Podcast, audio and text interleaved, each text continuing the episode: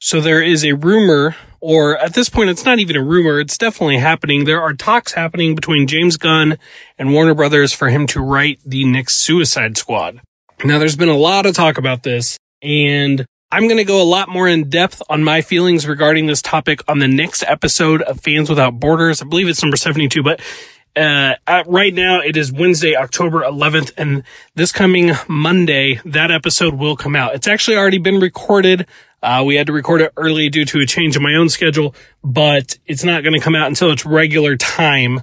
And I go a lot more in depth there. But I just want to say, I am in favor of this idea. I think there are a lot of reasons why it could work. But for me personally, I wanted James Gunn to stay on Guardians of the Galaxy Volume 3. It didn't happen. I understand why it didn't happen. I don't blame Disney or anyone else who does not want his involvement for the reasons of these old tweets. I understand all that, but all they were were bad jokes. Nothing else has come out about it. So I believe that he has changed. I believe that he is remorseful and I believe that he should still be doing these movies. Now that said, going to Suicide Squad, it's a little on the nose. And right now it's just to write, but he may end up directing as well because they're talking about that too.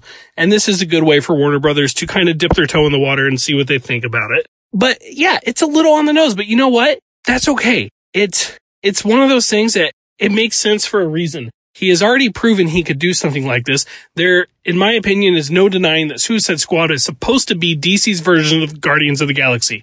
No, not in the comics. That's not what I mean. But the movie Suicide Squad very much, very much is supposed to be Guardians of the Galaxy. That's what they were going for. That's what they were trying. That's what they, in my opinion, failed to do.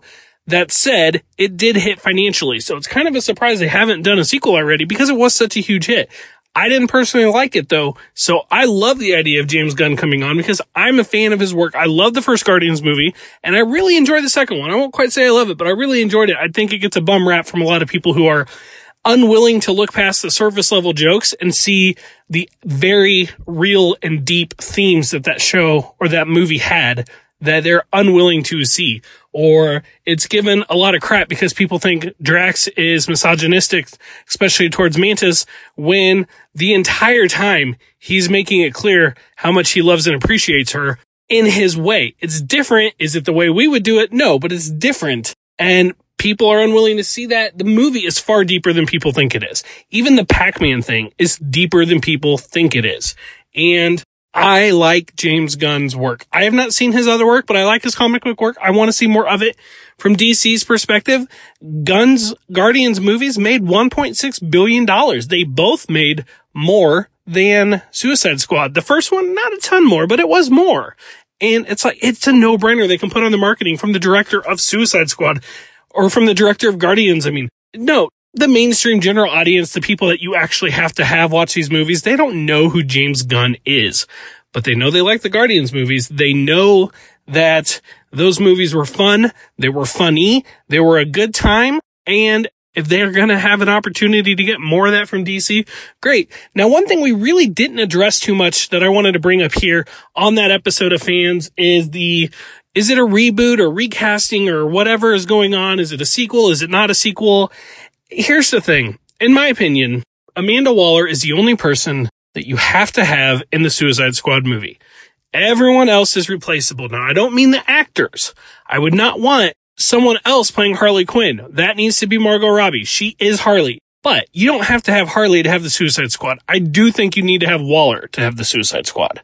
And so, and I feel the same way about Deadshot. And frankly, I couldn't care less about the rest of the characters. They were all boring I, well, Diablo was fine. I didn't have a problem with him. But uh, so aside from him, the rest of them were just boring characters I didn't like, so I don't care.